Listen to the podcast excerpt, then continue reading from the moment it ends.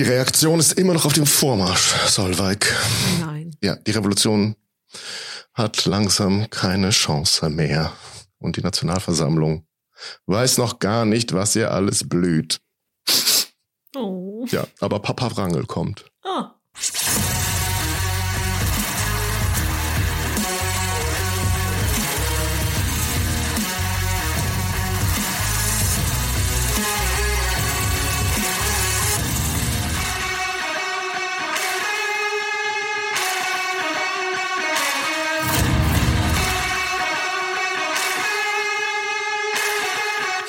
Hallo Solveig. Hallo Daniel. So, du hast keine Ahnung, oder? Wer Papa Wrangel ist überhaupt. Dir scheint wichtig zu sein. Du kennst Papa Wrangel. ja. Ja, der hat nämlich in Dänemark die Dörfer zerschossen. War das der jedes für jedes, Genau, äh, ja, was ja. war das noch? Jedes Schiff. Nee, umgekehrt, keine Ahnung. Äh, für jeden Mann, den die Dänen erschießen, ja. erschießen, killen wir ein ganzes Dorf. Ja, ja, genau. Schon so Nazi-Methoden. ja, Ja. Und der darauf bestand, dass sein Name allein schon dafür bürgt, dass alle Mann und alle Welt weiß, was sie erwartet. Ähnlich wie sein Kollege Windisch Grätz diesen Name, seinen Namen auch so sehr betont hat, den Wienern gegenüber, dass sie ja vielleicht einfach klein beigeben sollten besser. Dann wäre er viel gnädiger zu ihnen, als sie das vielleicht erwarten. Ja, und die Berliner erwartet jetzt auch etwas. Hm. Denn nicht nur in Wien wird für Ordnung gesorgt, wie wir das letzte Mal schon erfahren haben, aber wir haben es ja nicht mehr geschafft, auf die Ereignisse in dem anderen großen deutschen Staat zu blicken, in dem wir uns gerade zusammen befinden. Ja, natürlich ist sie nicht für Paulskirche hergekommen, sondern eben haben wir die Aufnahme ja, von Napoleon beendet. Diese Folge könnt ihr euch bei Flurfunk Geschichte anhören, aber hier bei Flurfunk Paulskirche wenden wir uns jetzt dem Ort zu, der bei Napoleon überhaupt nicht vorkommt, nämlich die preußische Hauptstadt Berlin. Und da gibt es ja auch eine Nationalversammlung Hm. Ähm, die so ein bisschen in Konkurrenz auch steht zu der Frankfurter. Das hat man am Anfang durchaus debattiert. Was machen wir hier eigentlich, wenn die doch in Frankfurt auch irgendwie eine Mhm. Verfassung machen und braucht es uns dann noch? Aber natürlich ähnlich wie dieser Reichstag in Wien auch eine österreichische Verfassung erarbeiten will, gibt es eben auch eine preußische Nationalversammlung in Berlin die für Preußen eine Verfassung ausarbeitet. Und weil aber so die ganzen königlichen Beamten, Professoren, Juristen freigestellt wurden, um nach Frankfurt zu fahren, bleibt hier vor allem so die linke Handwerkerschaft übrig. Also die preußische. Nationalversammlung ist deutlich größer, was die linken Bänke angeht, als das, was so im Casino und im Café Milani vertreten ist und dann nach Frankfurt eben gefahren ist, weil es da den besseren Weinausschank gibt in den Restaurants als hier in Berlin. Immer nur Eisbein und eine Molle Hellet. Aber in den Zelten nicht zu vergessen. Wo Ja. man rauchen Ja. darf. Und weißt du überhaupt, wo die Nationalversammlung hier in Berlin getagt hat? Nee. es ist gar nicht so weit von unserer einstigen gemeinsamen Wirkungsstätte entfernt, wo der Flurfunk seinen Ausgang genommen hat. Nämlich die in direkter Nachbarschaft, Ja. wo sich heute das Maxim Gorki Theater befindet. Ah, ja, da hätte man auch drauf kommen Und können. damals die wie heißt es, Sänger oder Sangs, Ja, Gesangsakademie, jetzt Ja. Gott, jetzt kommt der glaub, offiziellen Namen. Sänger- Sängerakademie, ne, da wo Felix Mendelssohn Bartholdy auch gewirkt hat. Mm. Auf jeden Fall ist das ein Saal, der ansprechend genug ist, um dort eben die künftigen Geschicke Preußens zu verhandeln. Dann vertagen sie sich zwischendurch in das Schauspielhaus auf dem Gendarmenmarkt. Mm. Da sind sie als General Wrangel langsam Richtung Berlin reitet mit der preußischen Armee, nachdem er in Dänemark nichts mehr reißen durfte, wurde ihm jetzt der Befehl über die Inlandsprobleme erteilt. okay, Hm? also ich, befindet sich jetzt nur auf dem Heimweg oder hat er schon direkt einen Auftrag bekommen, wen anders kaputt zu machen? Nee, es ist, ist schon klar, dass es hier, ja, der König sich wieder mehr Ruhe wünscht. Okay. Ja, also es gibt jetzt nicht so einen neuerlichen großen Aufstand in Berlin, wie das in Wien passiert ist, aber es gibt eben doch so eine permanente Revolutionsstimmung noch in der Stadt. Hm. Ja, und das ist ja damals im Sommer, im Juni schon nochmal aufgekeimt, als das, der Pöbel das Zeughaus gestürmt hat und die neuesten Zündnadelgewehre entwendet hat, aber nach einem ja, ernsten Aushang, der den Bürgern Berlins doch nochmal ins Gewissen geredet hat, haben die meisten ihre Gewehre dann auch brav wieder abgegeben. ja, ne? Aber trotzdem keimt es immer wieder so auf. Und jetzt soll doch endlich mal Ruhe sein. Und ja, es gibt eine neue preußische Regierung ernannt vom König Friedrich Wilhelm IV. Ein gewisser Graf von Brandenburg hat Anfang November sein Amt angetreten und letztlich sich verschrieben, dass hier alles wieder so schön oder dem König versprochen, wir machen das ja alles wieder so schön, wie es früher war. Das ist nämlich dann auch so eine als Kammaria verschriene Gruppe. Mm. Mhm. Bei Flurfunk Geschichte hatten wir schon mal die schwule Hofkammaria um Kaiser Wilhelm. Kammaria zwei später. Und jetzt ist es die konservative Hofkammaria, die den König darin bestärkt, doch wieder auf Gottes Wegen zu wandeln und hier wieder die, die absolute Ordnung herzustellen. Und deswegen entschließt sich wahrscheinlich auch unter dem Einfluss des Grafen von Brandenburg seine Majestät dazu, am 9. November, also dem Tag, als Robert Blum in Österreich erschossen wird, entschließt er sich dazu, die preußische Nationalversammlung aus Berlin zu verbannen. Er möchte das hier nicht mehr vor seinen Augen haben. Und in der Nachbarschaft dieses revolutionäre, republikanische Gerede dieser linken Bänke. Und das würde ich dir gerne vortragen, ja. wie er das begründet. Der Text hat er schon am 8. geschrieben, aber am 9. wird das Ganze dann umgesetzt. Und da sagt der König, nachdem schon früher zu wiederholten Malen einzelne Mitglieder der zur Vereinbarung der Verfassung berufenen Versammlung wegen ihrer Abstimmung tätlich gemisshandelt worden waren, ist am 31. vorherigen Monats von aufgeregten Volkshaufen das Sitzungslokal der Versammlung förmlich belagert und unter Entfaltung der Zeichen der Republik der Versuch gemacht worden, die Versammlung durch verbrecherische Demonstrationen einzuschüchtern. Solche beklagenswerte Ereignisse beweisen nur zu deutlich, dass die zur Vereinbarung der Verfassung berufene Versammlung, aus deren Schoße die Grundlage einer wahren, die allgemeine Wohlfahrt bedingenden Freiheit hervorgehen soll, der eigenen Freiheit entbehrt und dass die Mitglieder dieser Versammlung bei den zu unserem tiefen Schmerze nicht selten wiederkehrenden anarchischen Bewegungen in unserer Haupt- und Residenzstadt Berlin nicht denjenigen Schutz finden, welcher erforderlich ist, um ihre Beratungen vor dem Scheine der Einschüchterung zu bewahren. Die Erfüllung unseres lebendigen, von dem Lande geteilten Wunsches, dass demselben sobald als möglich die aufgrund unserer Verheißungen zu erbauende konstitutionelle Verfassung gewährt werde, kann unter solchen Verhältnissen nicht erfolgen und darf von den Maßregeln nicht abhängig gemacht werden, welche geeignet sind, in gesetzlichem Wege die Ordnung und Ruhe in der Hauptstadt wieder herbeizuführen. Wir finden uns daher bewogen, den Sitz der zur Vereinbarung der Verfassung berufenen Versammlung von Berlin nach Brandenburg zu verlegen und haben unser Staatsministerium beauftragt, die dazu nötigen Vorkehrungen so schleunig zu treffen, dass die Sitzungen vom 27. des Monats ab in Brandenburg gehalten werden können. Bis dahin wird die zur Vereinbarung der Verfassung berufene Versammlung hierdurch vertagt. Wir fordern daher die Versammlung auf, ihre Beratungen nach geschehener Verlesung unserer gegenwärtigen Botschaft sofort abzubrechen und zur Fortsetzung derselben am 27. des Monats in Brandenburg wieder zusammenzutreten. Friedrich Wilhelm und Graf Brandenburg. Das ist doch schön. Ich liebe ja diese Sprache. Unglaublich. Es ist sehr anstrengend, weil er könnte öfter mal einen Punkt machen, finde ich. Nicht so viele Schachtelsätze. Ja, aber wie schon damals im März er möchte doch nur was Gutes. Die arme Versammlung kann nicht frei sein, wenn draußen die Anarchie ständig sie belagert. Also damit sie endlich Preußen eine Verfassung geben können, geht doch nach Brandenburg. In den Dom und verhandelt dort. Habt ihr auch mehr Gottes Geist bei euch und belästigt mich hier nicht derweilen. Ja, die gehen aber einfach nicht. die wollen einfach nicht gehen. Also ein paar sind wahrscheinlich schon abgereist, die auf den rechten Bänken, die werden schon tun, was der König ihnen Gutes wünscht. Aber die, die auf den linken Bänken saßen, ähnlich wie in Wien damals, mhm. haben wir auch den Reichstag aus der Stadt quasi verlegt. Und einige haben es nicht mitbekommen und sind dann trotzdem da zur Hofreitschule hin und wollten weiter verhandeln. So ähnlich gibt es das hier eben auch. So ein paar sind immer noch im Schauspielhaus und wollen eigentlich weiter verhandeln, während hier ja die Anarchie tobt und ja der General Wrangel dann langsam auf Berlin zureitet. Und ja die Aufständischen in Berlin, die die Republik letztlich eigentlich wollen oder Jedenfalls sowas ähnliches. Der König darf halt vielleicht noch winken ab und zu vom Balkon. Die drohen damit, die Frau Wrangel dafür verantwortlich zu machen, wenn der General tatsächlich die Stadt angreifen oder in die Stadt kommen sollte. Also es gibt die Drohung, Frau Wrangel zu hängen, wenn ihr Mann das Stadttor erreicht.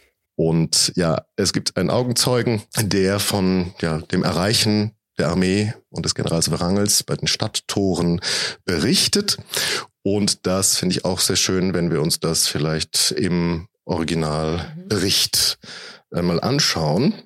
Ja, und das ist, ähm, ich bin nicht ganz sicher, der ist, glaube ich, vorher schon mal bei uns aufgetaucht. Jemand, jedenfalls jemand aus dieser adligen Familie von Hohenlohe-Ingelfingen. Ist hier noch ein kleiner Offizier, der hier bei Wrangel, glaube ich, als Adjutant mit dabei war und das eben ja quasi selbst aus seinem eigenen Augenschein berichtet. Also Wrangel bekommt den Befehl, in Berlin einzumarschieren und eigentlich hatte man sich darauf eingestellt, jetzt geht's hier rund und es gibt ordentlich Kämpfe. Und tatsächlich verläuft der Einmarsch dann aber sehr friedlich. Und wie das dazu kommt, das beschreibt er eben hier.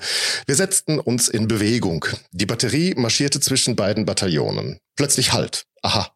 Jetzt kommt der Angriffsbefehl. Richtig, da jagt ein Adjutant heran. Soll die Batterie vor? Nein, die Musik an die Täte. Der Schellenbaum der Janitscharenmusik der Königsgrenadiere war also der Sturmbock des Schönhauser Tores. An jedem Tor hatte sich dieselbe Komödie abgespielt.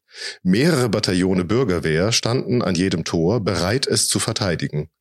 Der Führer dieser imposanten Masse war unseren Truppen entgegengeeilt und hatte erklärt, er könne den Einmarsch der Truppen nicht dulden und stehe mit seinen Bataillonen bereit, um das Tor zu verteidigen.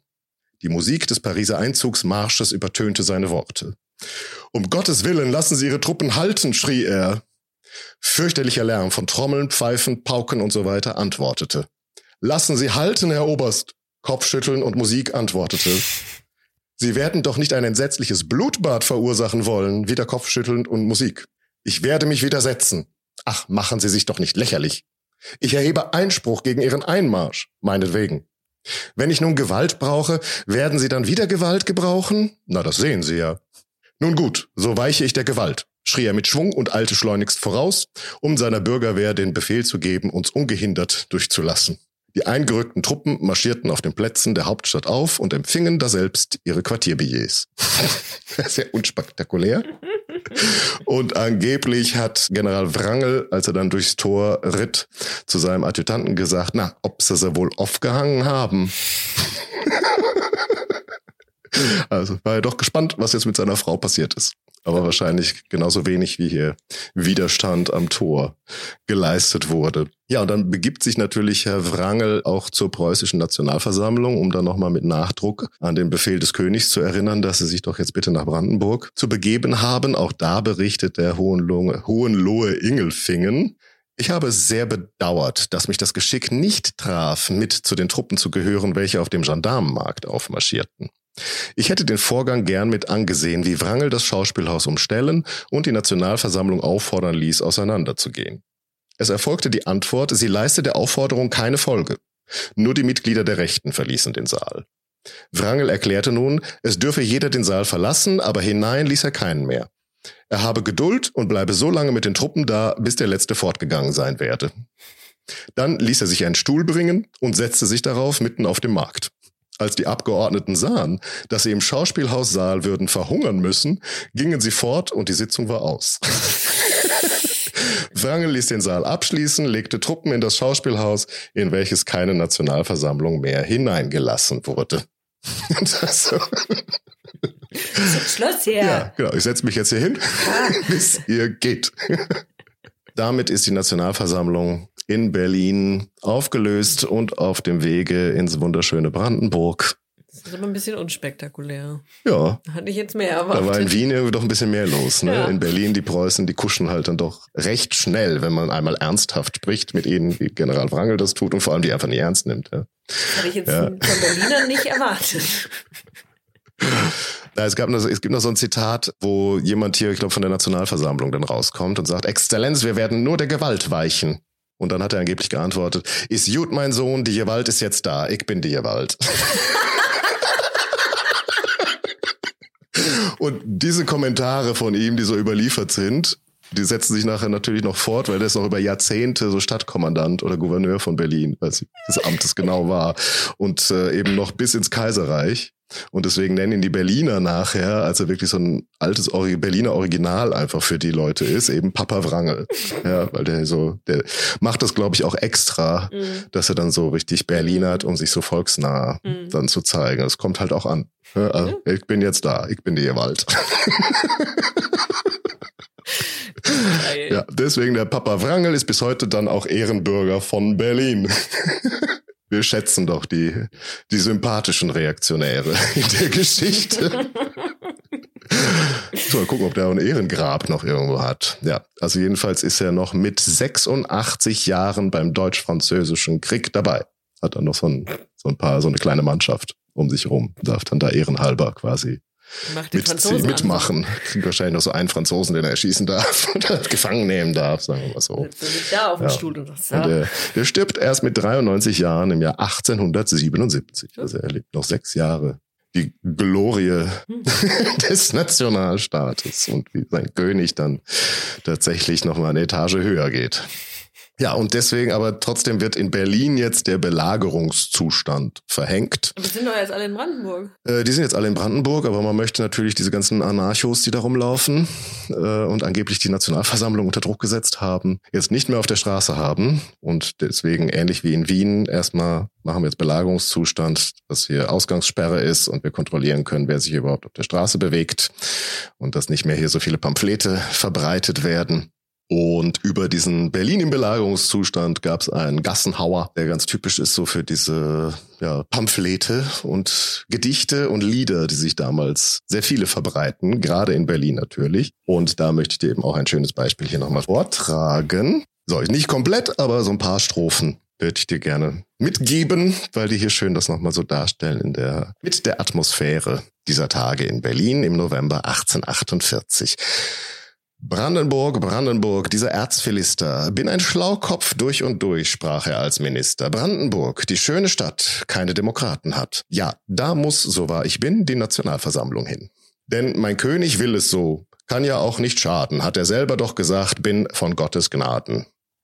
Wrangel kommt, Wrangel kommt, hat Berlin belagert, unsere junge Freiheit ist schon ganz abgemagert.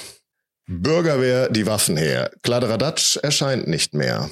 Alle Clubs, Vereine zu und um 10 Uhr geht zur Ruhe. Mehr als 20, mehr als 10 heißt's in den Plakaten, dürfen nicht beisammen stehen. Jetzt von Gottes Gnaden. Bürgerwehr, Bürgerwehr, ist doch jammer schade. Geht nicht mehr nach Tivoli, macht nicht mehr Parade. Aus den Kneipen um halb zehn soll man schon nach Hause gehen. An den Ecken kein Plakat, keine Clubs, kein Demokrat, keine Volksversammlung mehr, keine Barrikaden. Auf der Wacht nicht Bürgerwehr, bloß von Gottes Gnaden. Hm. Oberlin, Oberlin, was bist du geworden? Ach, durch deine Straßen ziehen wilde Kriegeshorden, Schutzmann, Tambour, Kavalier, Grenadier und Füsilier, Offizierchen klein und nett, Helme, Panzer, Bajonett, Mordgewühl und Waffenspiel, Bomben, Kanonadens, Ganze ist ein Puppenspiel, eins von Gottes Gnaden. Schwerter sind, liebes Kind, haarscharf jetzt geschliffen. Kugeln in den Läufen sind, haben schon gepfiffen. In den Straßen wächst auch Gras. Lieber Wrangel, weißt du was? Fürchten uns noch lange nicht. Drohst du auch mit Kriegsgericht. Machst du's aber gar zu toll, bauen wir Barrikaden. Das zum Teufel laufen soll, der von Gottes Gnaden. Wartet man, wartet man, ihr verdammten Fliegen, hütet vor den Klappen euch, wenn wir euch nur kriegen. Erst gebunden, dann gehängt, dann die Glieder euch verrenkt, dann geschunden, dann geschröpft, dann geknutet, dann geköpft. Wrangel, Stroter, Brandenburg, immer fort mit Schaden. Lange macht ihr es doch nicht mehr so, von Gottes Gnaden. So. eine Ansage, ne? Schöne Zusammenfassung und eine Vision, dass es wohl doch noch nicht so ganz äh, unterdrückt ist äh, nur mit Verhängung des Belagerungszustands. Und damit ja, habe ich eigentlich schon das alles dir erzählt, was wir letztes Mal aufgrund der besonderen Umstände, unter denen wir da aufgenommen haben, ähm, ausgelassen haben. Und das war es eigentlich schon mit einer kleinen Flurfunk oh. Paulskirchen Kurzgeschichte Ui. zum Update Berlin. war gar nicht so schlimm, hat gar nicht wehgetan. Ne? Nö, ein bisschen 19. Jahrhundert für Solveig und euch alle da draußen und danke, dass ihr hier noch ja sogar diesen sehr speziellen Podcast hört und dass du hierher gefunden hast, Solveig, um mit mir über Papa, Papa Wrangel zu sprechen. Und jetzt schauen wir mal, was da in Brandenburg später noch passiert. Ich glaube nicht mehr viel. So viel können wir schon sagen. Ja, dann wird es wieder wichtiger, dass wir nochmal nach Frankfurt blicken, denn da ist man kurz davor, die Grundrechte erstmals für das ganze deutsche Volk festzuschreiben. Aber bis dahin, macht's gut und bis bald. Ciao. Tschüss.